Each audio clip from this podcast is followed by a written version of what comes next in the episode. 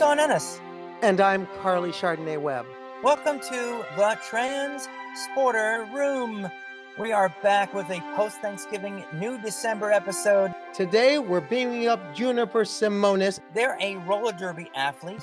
They're going to be talking to us about their transition, about how they persevered in the world of competitive sports, especially roller derby.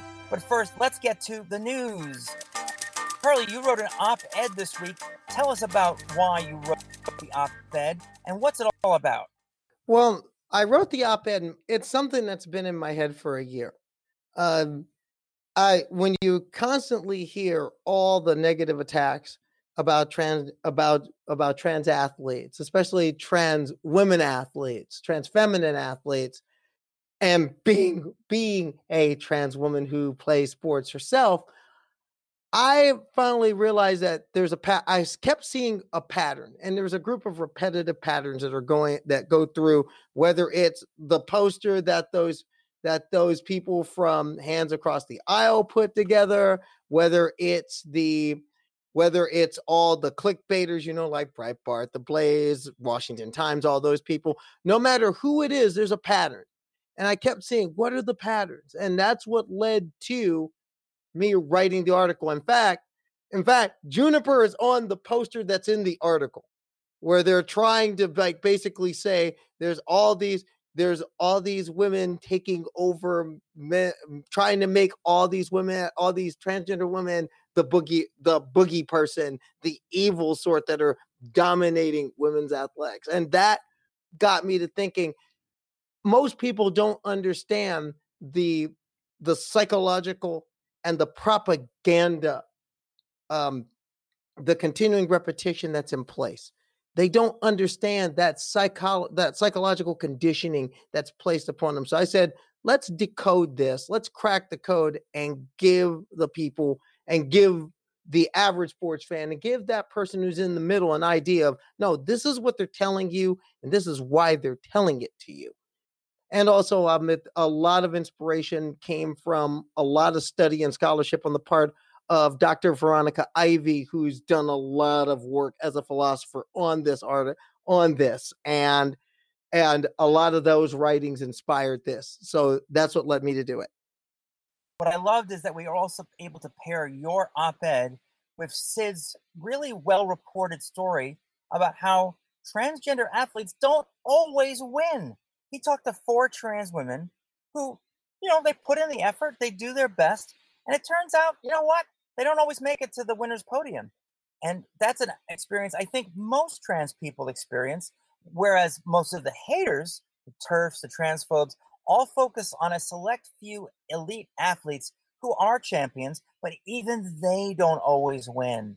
The other story that I wanted to mention in our news is Schuyler Bailar is a transgender athlete. He's a swimmer. He was the first NCAA transgender competitor, even before CeCé Telfer. And he was uh, back at Yale. And uh, sorry, he was back at Harvard. Yeah, get that right. Yeah, boy, tell me about it. He was back at Harvard and he was giving a lecture about his mental health, about gender identity, and he was trying to talk to people about understanding the transgender experience. What I love about Schuyler is I reached out to him because a high school coach came to me and asked, Can you help us find a swimsuit for our trans male swimmer who wants to compete as a trans man, but he doesn't want to wear a women's swimsuit? He hasn't had top surgery. And I reached out to Bailar, and Bailar is going to not only help this young man find his appropriate swimsuit, but he's offered to mentor him, which I think is just fabulous. That's the kind of experience that you don't hear about every day. You know, that's called giving back. But you know, that's what queer communities always do. We take care of hey, we look after our own, we take care of our own. It's what we do. And what we do now is we beam in our first guest of December, our 2019 second Derby competitor. Let's set coordinates for Portland, Oregon. Juniper Simonis, can you hear us? Are you here? Can you hear me? We hear you. Welcome to the Transporter Room. Let's make sure we get it right from the start. Juniper, what are your pronouns? Mine are she, her, hers. I use they, them, their pronouns. Awesome. Carly, what about you? She, her, hers over here. So Juniper, we had our very first guest eight episodes ago. Jess Fearon is a roller derby competitor, and she told us that her experience has been that she's found wide acceptance. Has that also been your experience, Juniper? I would say, generally speaking, roller derby has been considerably more accepting than the other sports that I've played in my life, um, which include football and wrestling and baseball. But that bar is really low.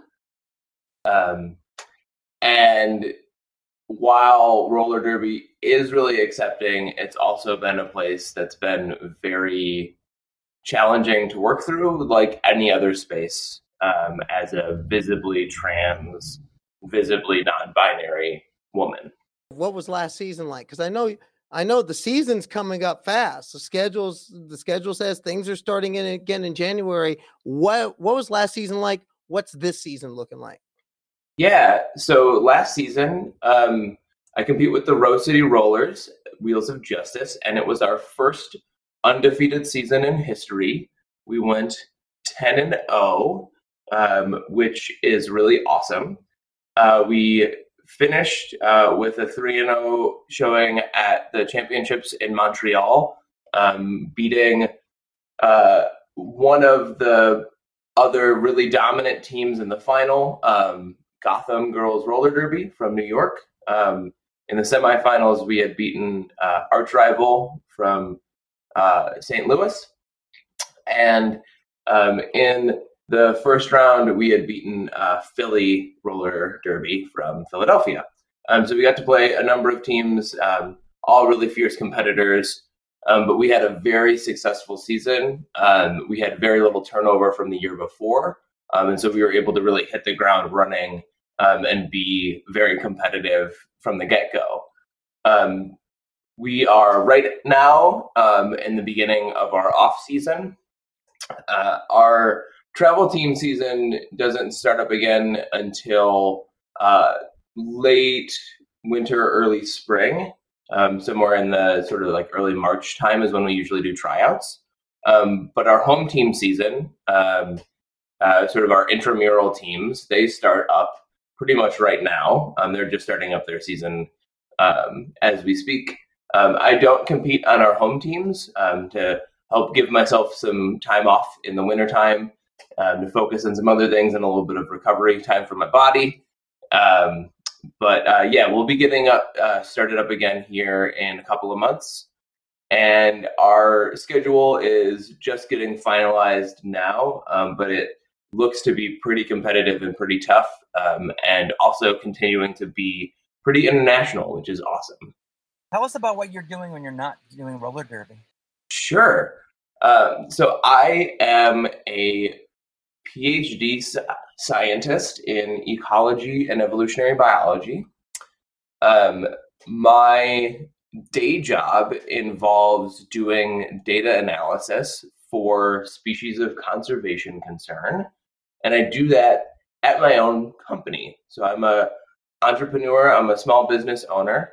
Um, I've run my own company um, for uh, four and a half years now, and I get to do a lot of uh, statistics and coding and math uh, in some really nerdy ways, but to support species like salmon and bald eagles and wolves um, as they're being uh, protected and conserved through a whole lot of different actions.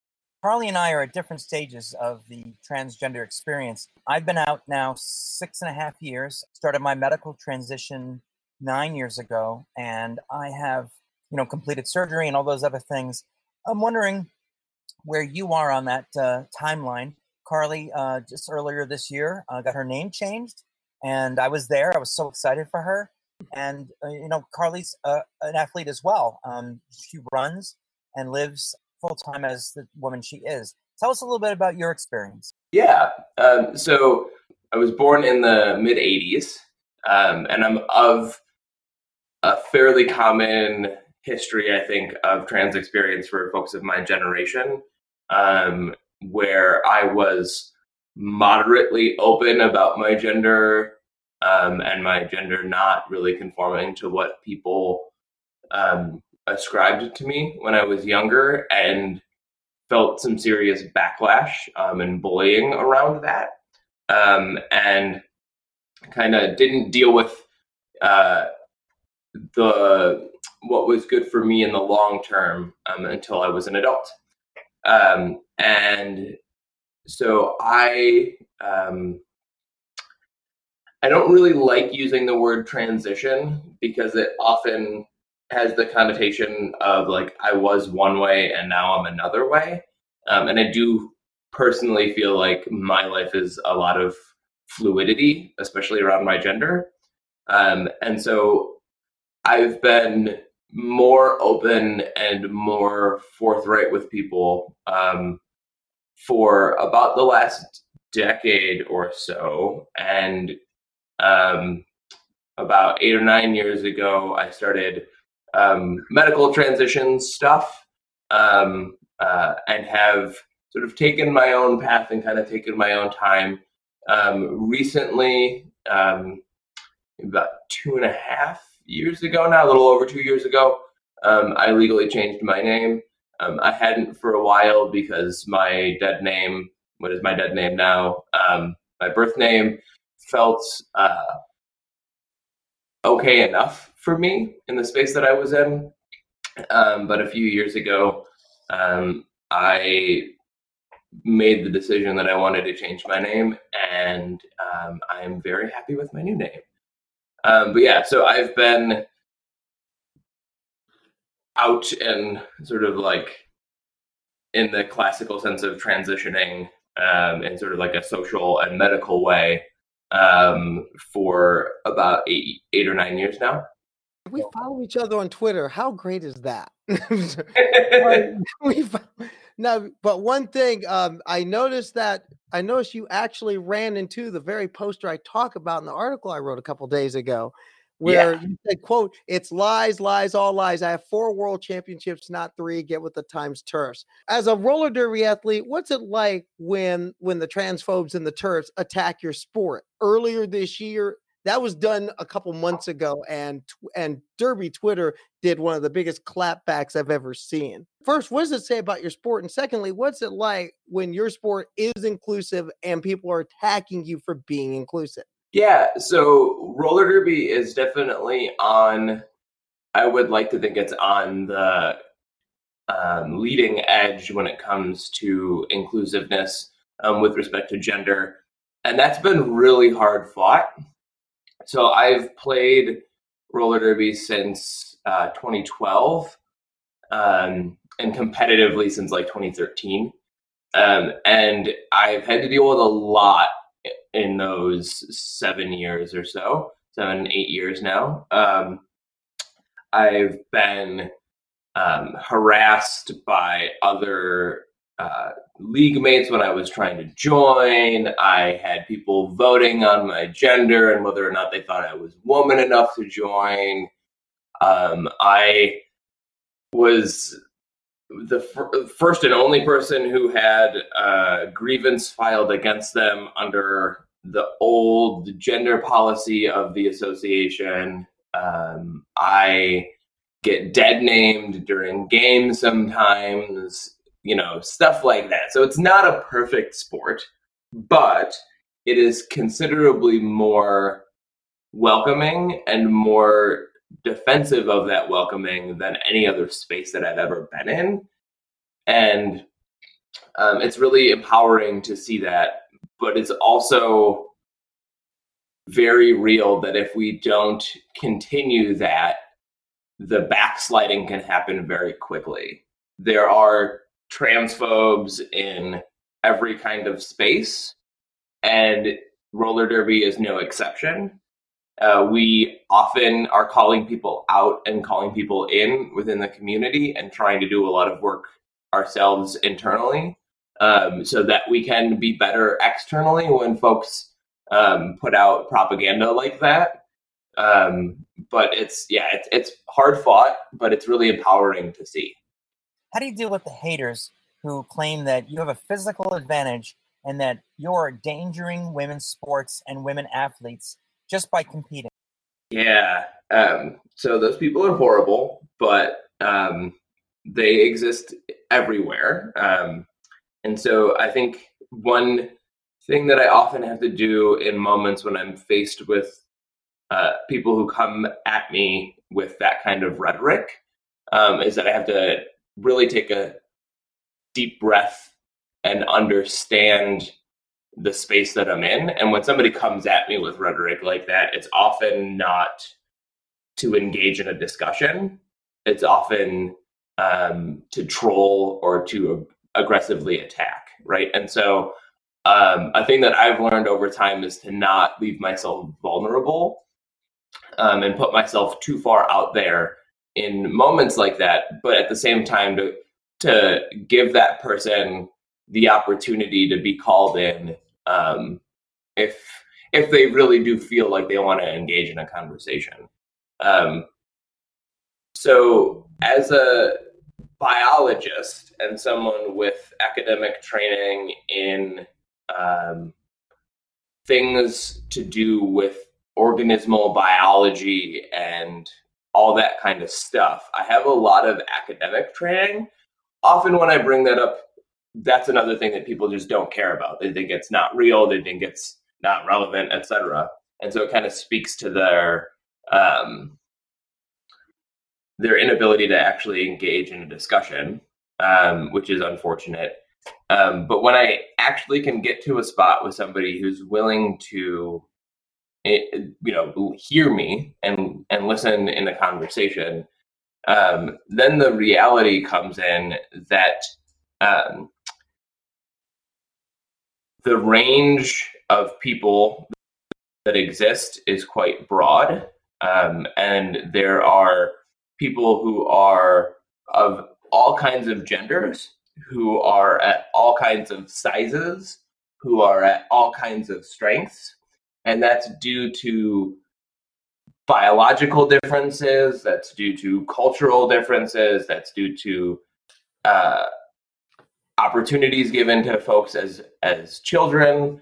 Um, that's due to a whole bunch of different things, environmental influences, etc that make people as individual athletes uh, vary considerably in their competitiveness and that's one of the beauties of sports is that people vary considerably in their talent and their physical prowess and everything like that that they bring to a sport you're the first biologist we've had on the show and i've wanted to ask this question of someone like yourself for a very long time because that phrase biological male biological female to me is such bullshit.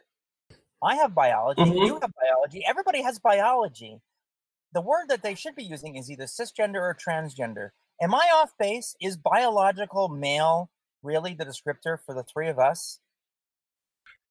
That is a really, really great question and point. Um, and the short answer to your question is no. That is not the correct descriptor for the three of us.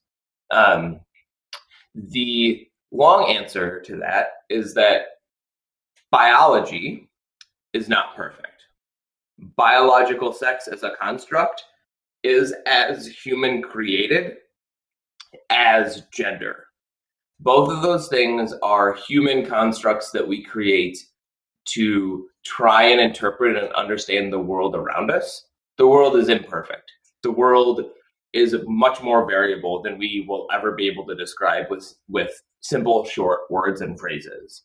And so it is not appropriate to call a transgender woman who was assigned male at birth a biologically male woman, right? Like that that does not inherently make sense. And I am by no means alone in this um, statement. Uh, there uh, was a I need to find I can find a link for you all. Um, there was a recent um, letter that was put out and signed by a number of scientists, many many scientists. I don't know how many. I could probably find right away, but um, well, we'll put it, when you find it, let's put it on our Facebook page. We have a yeah. Facebook page for the Transporter Room, and we'll put a link there. Yeah. Um, so there's a study that, or a, a letter that was put out recently that was signed by hundreds of, or thousands of thousands of scientists um, around this claim of the need to put down the concept of biological sex as a thing that's be, that is held up in some higher esteem or regard than gender with respect to somebody's existence. Now, Juniper, I just realized something about you. I almost forgot going through your bio. You know, you and I are a rivalry. You know that, right? Because you went to Illinois. I went I to Northwestern. so, so we have Wildcats Illini on this show. By the way, sorry about sorry about last Saturday. Just saying. Yeah, I went there. but I that that aside, um, you've done a lot even after your PhD work. Uh, you, I mean, you did a lot of work. You and still do a lot of work at one of my favorite zoos. I spent a lot of time at Lincoln Park Zoo when I was a student at Northwestern. Um, you've done all this work and you have this PhD. What made you decide to start Dapper Stats? What made you strike out on your own? Yeah, so um, some positive things and some negative things.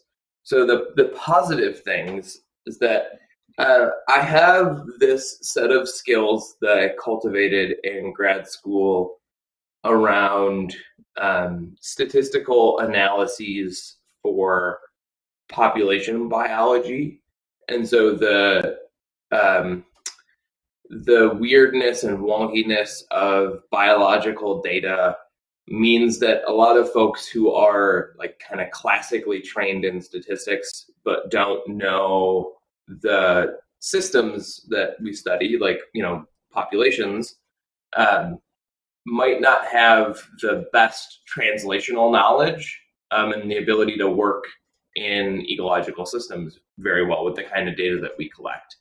And so during grad school, I was finding that a lot of my fellow graduate students and even some professors were coming and knocking on my door and asking for some help with stats, with some help with some coding, with some help with a model that they were working on.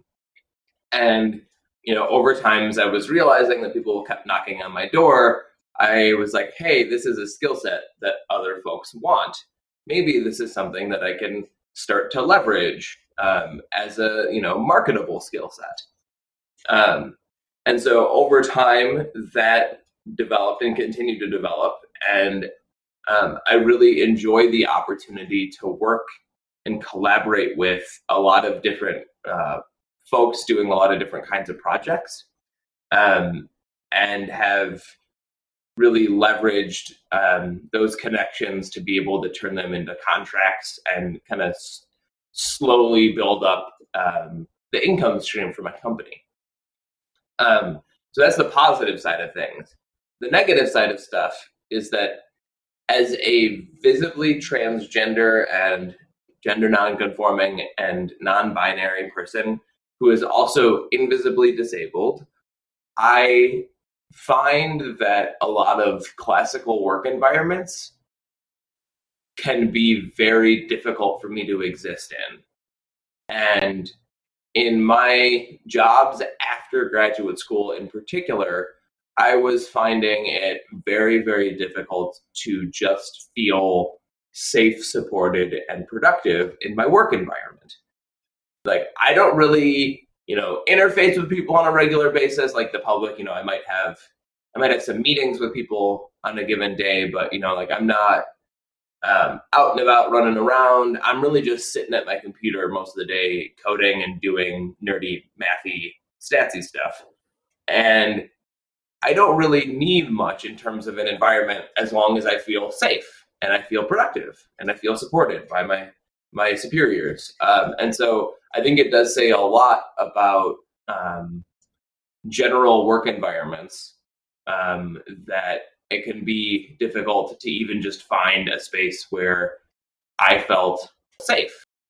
And so that's really um, what my goal has been with creating Dapper um, is to empower myself to feel safe and supported um, and productive in my own work environment. And what I'm excited about now is that I'm entering the the growth phase of the company. And so I'm looking at hiring my first employee and expanding outward and really thinking about being able to translate what I've done for myself to helping other folks. Well, that sound you hear means it's time for a break. We'll be back with more of Juniper Simonis and the Transporter Room after this.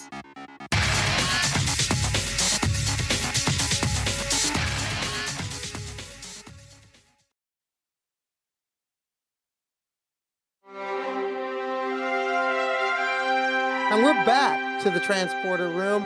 Four time roller derby champion with the Rose City Rollers. Juniper Simonis, the guest today. And Juniper, we know you do derby and you hold a PhD. Where do those two worlds worlds collide? I mean, do they collide? I mean, is it kind of a Clark Kent Superman type of thing? Or do the I mean, how does one help the other and vice versa? That's a great question. I already put in my contacts for the day, so my glasses are off. So I, I, does that mean that I'm the superhero now, right? or the reporter, mild mannered reporter? I am the superhero well, right now. Well, according uh, to the according to some members of the Gotham Girls, I had a chance to talk to. You're a superhero no matter what. Um, they sp- they spoke your name with fear and respect. Well, that's very awesome of them. You've made a mark in business you make a markers of terror on the track, and you've done it in and you've done it even while dealing with some barriers. You had mentioned earlier that you have an invisible disability. What is how has that impacted your life, and how have you worked through it? I have a, a, a suite of psychiatric disabilities that fall under the umbrella of complex post traumatic stress disorder. Um, and in particular, as an adult, um, and recently, a lot um, of my symptoms were um, as the result of uh, incident that happened actually at the first World Championship that I competed in um, back in 2014 in Nashville, Tennessee. Um, I was skating with the Windy City Rollers in Chicago, um, and at um, a, an event sponsored by the association on Saturday night. Um, I was harassed and assaulted and nearly killed by uh, patrons and employees at a bar um, for merely going to the bathroom to wash my hands um, because somebody spilled beer on me. And uh, yeah, so in the wake of that incident, a number of symptoms associated with my psychiatric disability um, were exacerbated and sort of laid bare. Um, and as a result, it made it very difficult for me to exist in social spaces and interact with other people, especially people that I don't know. And so that has contributed a lot in terms of um, me wanting to start my own business and create a space for myself and eventually for others that is safe and supportive to do work. Um, but as a result of my disability, um, like I said, it's very hard for me to exist in social spaces. Um, and so, what I really do uh, try and focus on is finding groups of people and community um, where I do feel safe and build around that. And um, roller derby has definitely um, given me a lot of those spaces. Um, and in particular, now the team that I skate with, the Wheels of Justice, I've been in this league um, in Rose City for um, five, nearly five years now. and so I've really built a lot of friendships and community and support within my network here within sports, which is really great. Um, but even still, it makes it like it's very hard for me to navigate the world around me. Um, and so, one of the um, the best tools that I have actually um, is it's kind of hard to refer to him as a tool, um, but he is a tool. Um, is my service dog Wallace um, who is sitting quietly on a chair right by me right now. Um, he is uh, a trained service dog who I continue to train and work with. Um, he's about five years old. um, and he is uh, an amazing puppo who helps me navigate the world around me um, and is trained to do a number of very specific tasks to help mitigate the symptoms of my PTSD, which come up all the time when I go out in public. You know, I can't thank you enough for sharing that with us. I think that um, there's a stigma associated with PTSD and mental health, and we need to do everything we can to both help people uh, with these conditions and to help people who don't have them understand that this is just part of health. Your your your mind and your emotions are all part of our human experience. And I you know, tip my uh, hat to you. If I was wearing a hat, I would tip my hat to you to say uh, thank you for sharing that because I think that you had a, a choice. You could have basically ignored it and slowly spiraled, or you could have tackled it and faced uh, the world around you with your um, uh, your medical professionals' help and with the assistance of uh, what was what's your what's your service animal's name? Wallace. Wallace. Uh, hi, Wallace.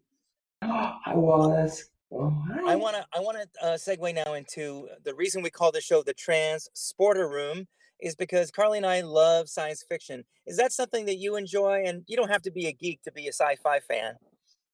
No, totally. Um, so I'm definitely a big sci-fi fan. Um, I would not consider myself a a sci-fi fan of any particular ilk. My uh, my background is pretty broad. I uh, yeah, I'm I'm a generalist when it comes to science fiction, but I do enjoy it quite a lot. What science fiction are you grooving on right now, though? What what's kind of the thing you're kind of watching at the moment, or the most recent thing you've been, you've or been reading. checking out, or reading? Yeah. That too. I am definitely looking forward to the uh, the finale of Star Wars, though.